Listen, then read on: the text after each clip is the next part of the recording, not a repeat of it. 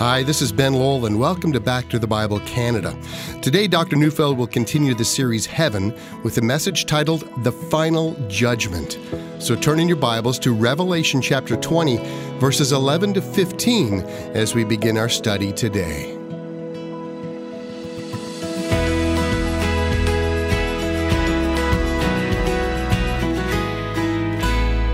In this series, we have spoken about the reality of death that heaven is not our default position and that when someone dies in Christ now, there is a kind of intermediate state, a true paradise in the presence of God while we yet await the resurrection of our perfect bodies at the second coming of Christ. So just so we're clear, let me recount the stages in our redemption. First, we hear the good news of Christ and believe and we're born again. The life to come, eternal life, is already imparted into us now so that we have a foretaste of what is to come. Then, if we should die before Christ returns upon death, we will immediately be ushered into paradise or heaven, where we'll be in the presence of the Lord. If you've heard my argument yesterday, I think it possible, even likely, that there is some kind of an intermediate body in which we live during this time, although the nature of this remains a mystery, as the Bible gives no clear picture of this, only that the estate of the dead in Christ is better by far than the living here on earth. Then, when Christ returns, those who have died immediately receive their final resurrection bodies, and those who are alive in Christ at his return rise to meet Christ in the air and are instantly transformed, also having a resurrection body. In a later program, I'm going to discuss the exact nature of the resurrection body. I've also briefly discussed the reality of the millennium, a period of a thousand years, where those believers redeemed by Christ with undying resurrection bodies assist him in the governance of this earth. At the end of the millennium, the earth and its elements will be dissolved, as Peter tells us in 2 Peter 3, verse 10. The heavens will pass away with a roar, and the heavenly bodies will be burned up and dissolved, and the earth and the works done in it will be exposed.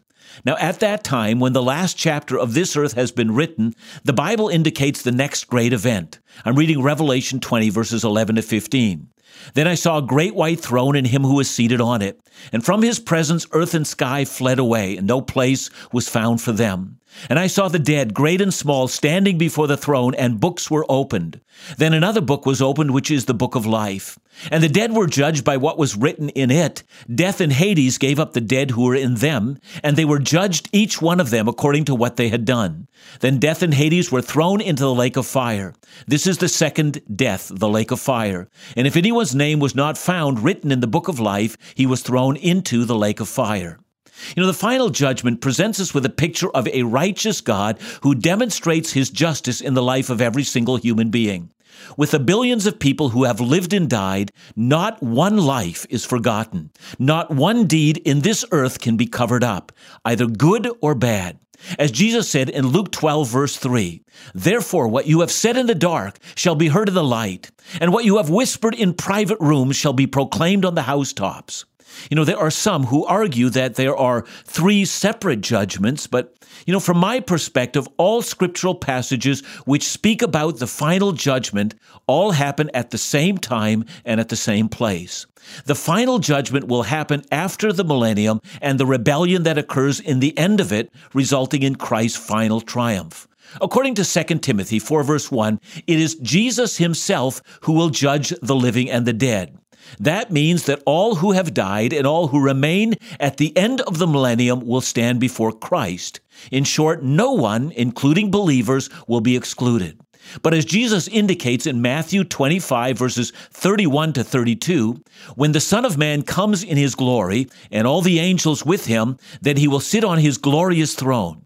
Before him will be gathered all the nations, and he will separate people from one another as a shepherd separates the sheep from the goats. We can see Jesus moving among the masses of humanity, arranging them in two different groups the redeemed and those who have no Redeemer.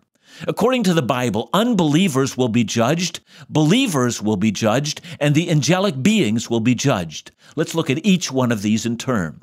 First, notice that when humanity stands before the throne, books are opened.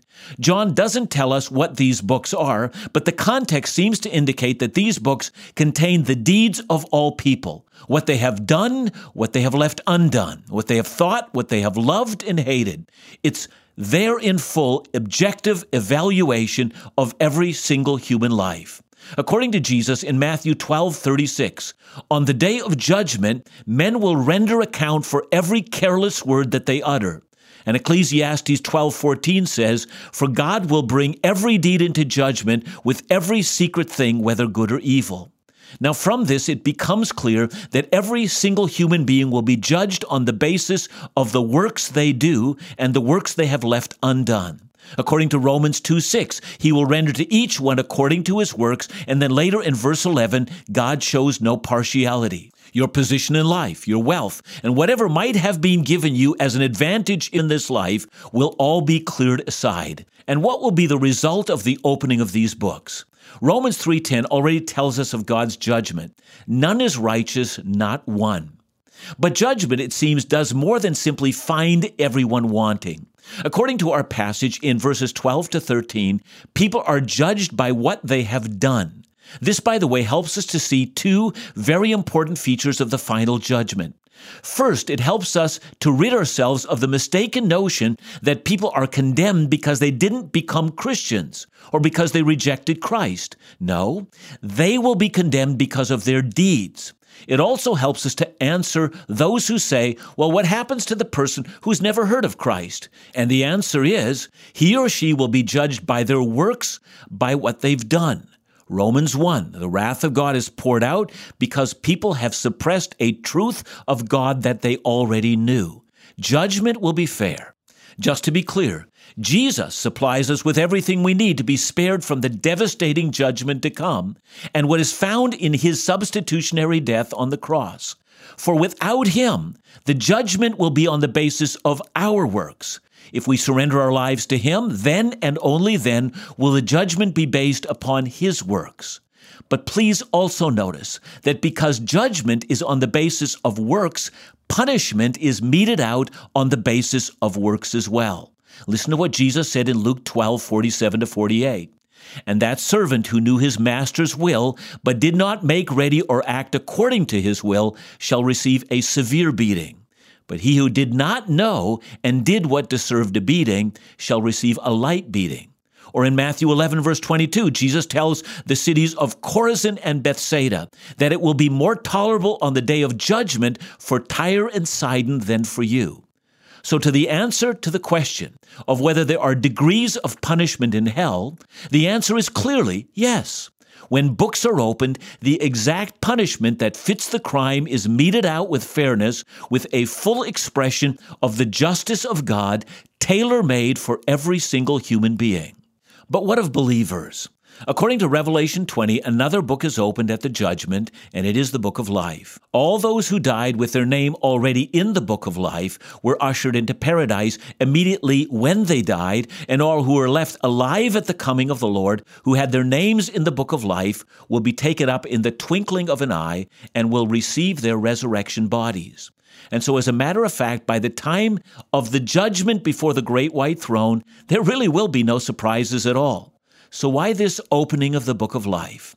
I think the answer is that the opening of the book of life is an important act nonetheless. It is to proclaim the work of Christ. This is a symbolic act that this book contains a list of those who also would have been condemned, were it not for the saving work of Christ. Now, since Christ was condemned on our behalf, is there then no judgment for the saints? Well, the answer is, well, yes, there is. According to 2 Corinthians 5, verses 9 to 10, Paul is speaking to believers and he says, So whether we are at home or away, that is, whether we're alive here on earth or have died and are in the intermediate state, we make it our aim to please him. For we must all appear before the judgment seat of Christ, so that each one may receive what is due for what he has done in the body, whether good or evil. Hence there is a judgment yet coming for all who name the name of Christ. But what can this be, since the Bible makes it clear in Romans chapter 8, verse 1, that there is no condemnation for those who are in Christ Jesus? When we come back, we will answer this all important question. Because the answer to this question has so much to say about what we should anticipate in the judgment to come and also in how we should conduct ourselves here on earth as we await the consummation of all things. We should look forward to the judgment not with a sense of dread, but even with a sense of anticipation. I'm going to help us to understand that when we come back. At Back to the Bible Canada, we believe we share a special relationship with our friends and listeners across the country. A relationship characterized by a common purpose, a fellowship in the gospel. This relationship, this partnership, impacts the lives of real people journeying through life's challenges, disappointments, and struggles. So when we partner in prayer or offer a financial gift, we make a tangible impact. So may I ask you to consider a special financial gift this month? Would you help us share critical biblical insight on living out God honoring marriages and relationships? Your gift not only supports the airing of our Bible teaching programs, but allows us to make resources like Celebration of Marriage available free on CD for anyone who asks. Help us impact, sustain, and restore relationships, marriages, and otherwise. Ask for your free copy of Celebration of Marriage for yourself or to share with someone who might be encouraged. Call us at 1 800 663 2425 or visit online at backtothebible.ca.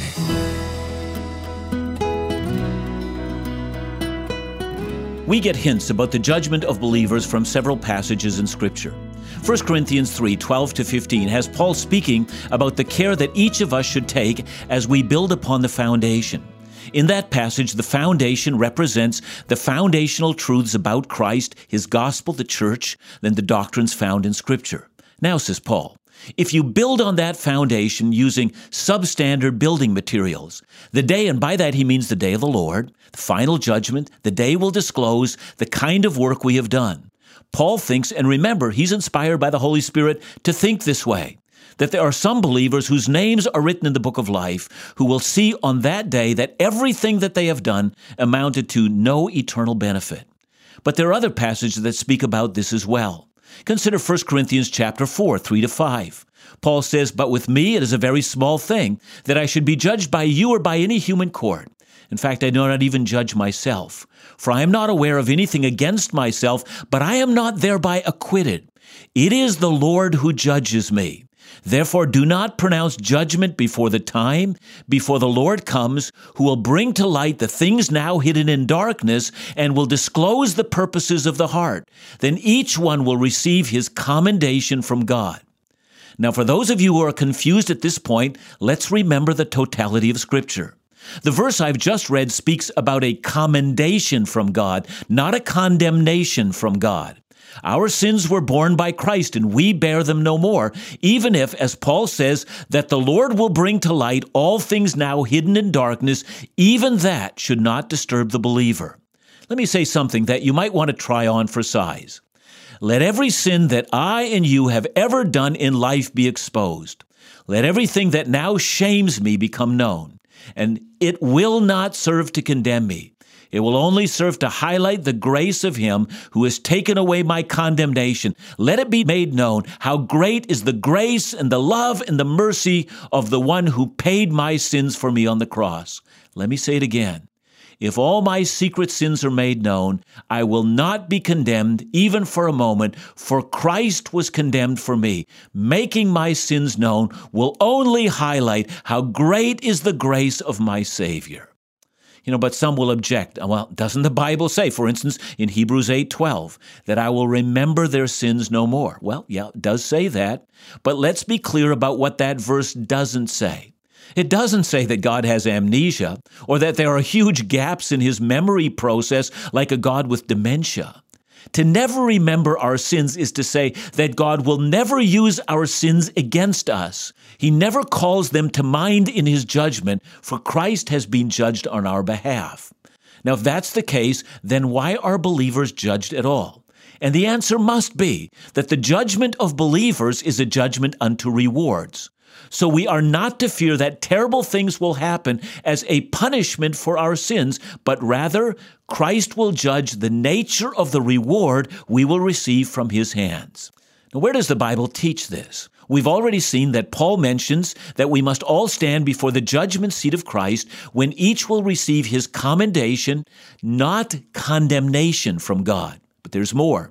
Consider Jesus' teaching on this matter found in Luke 19. Jesus tells what has been called the parable of the ten minas. A nobleman went into a far country, and while he was gone, called ten of his servants, giving them each a mina or a unit of money, and told them to engage in business until he returned. As you'll remember, when the nobleman returned, according to verse 16, the first came before him, saying, Lord, your mina has made ten minas more. In other words, a tenfold rate of return. And in response, the nobleman tells the man, I will put you over ten cities. Another, as you will recall from the parable, will be put over five cities, and so forth.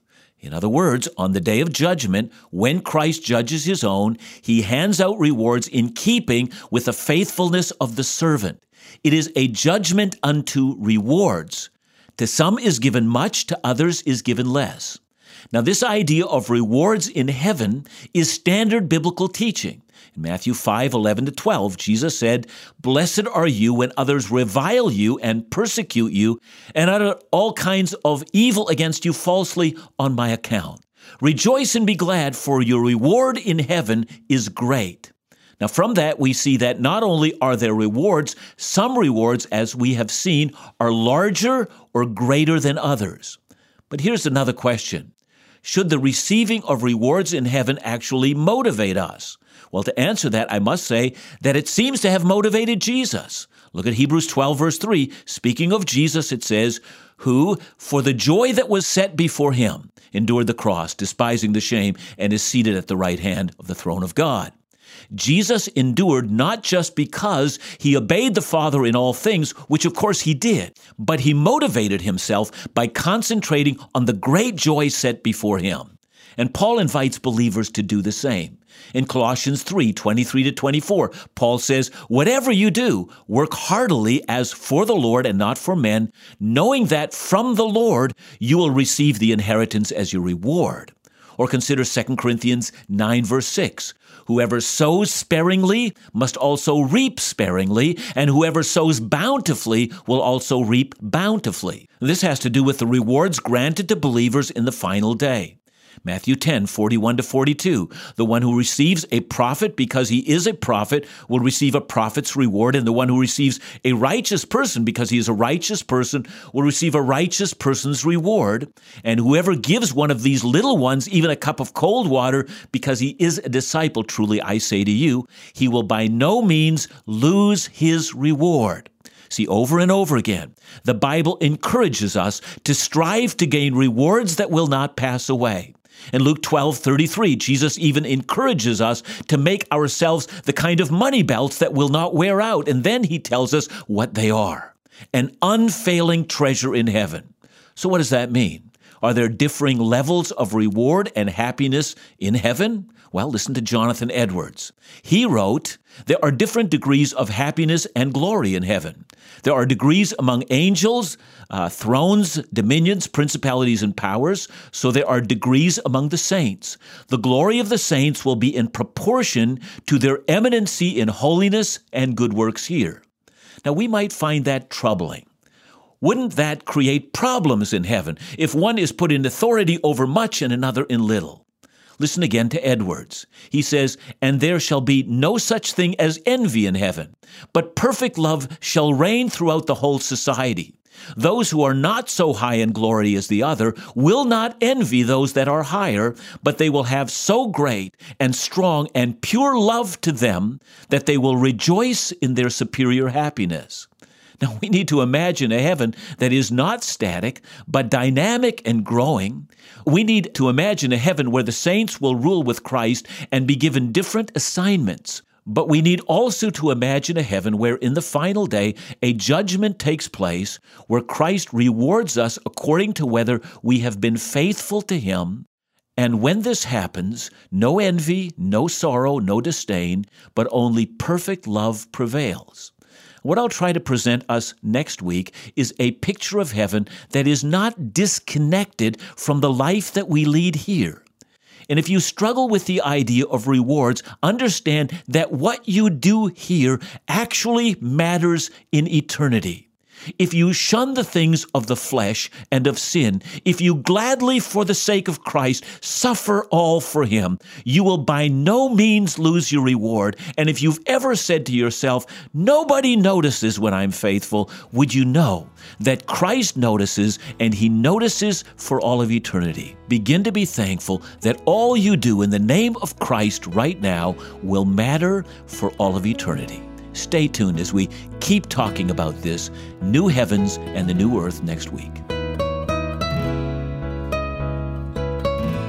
John, thanks so much for your message today. It's a it's a great message, but one of those that brings up all kinds of feelings within me, and I'm sure those that are listening. The idea of rewards, uh, the idea of judgment, the idea of God bringing these things back up, and I wish they'd just go away. As you were talking, I was thinking, I don't want them to be brought up again. But that's what's going to happen, isn't it? I think one of the reasons we're so fearful of this kind of talk is because, you know, we'll be so ashamed. Um, but I think we might see things from a perspective in heaven that we've never seen before. Uh, one illustration that's been given to me, Ben, is uh, an illustration of, you know, when I was five years old, I sure didn't like coffee, but I love it today.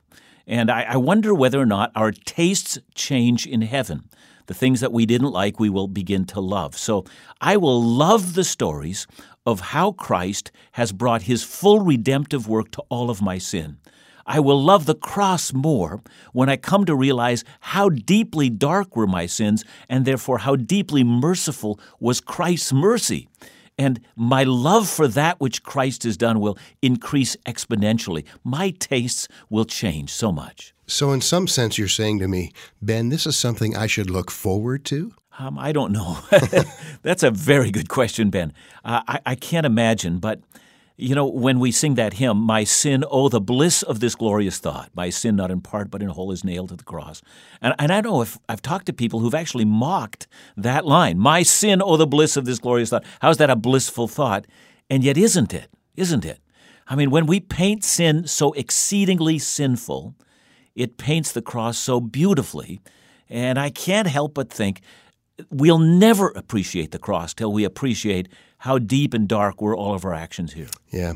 Well, you know, when you first mentioned that, I think at the last time, I it gave me a completely different perspective almost that, you know what, uh, here's an opportunity that I'm going to somehow understand the full redemption, the full grace of God given to me despite these sins that I place before Him. Yeah, it seems to me that when we listen to the writings from Revelation, that Christ is being presented and the wounds that he bore in this life, uh, he will bear for all of eternity. And we will look upon the wounds of Christ and we will marvel at his wounds, for his wounds will speak mercy. You know, those wounds that, that, that I have done bid me come to him. What a great message. Thanks, John. Back to the Bible Canada, leading you forward in your walk with Jesus every day.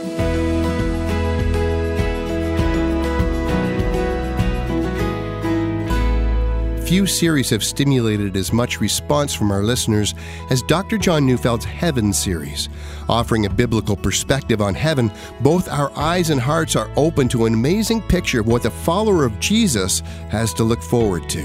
When we last aired this series, we also offered the Heaven booklet authored by Randy Alcorn. Again, a wonderful overview of the promise of paradise. This booklet was so popular, we were unable to fulfill all the requests. But with the re airing of the series by Dr. John, we've been able to acquire a very limited number of booklets to give away. So let me encourage you today to call and request your free copy of the booklet Heaven by Randy Alcorn while quantities last. Call us at 1 800 663 2425 or ask by email at info at backtothebible.ca.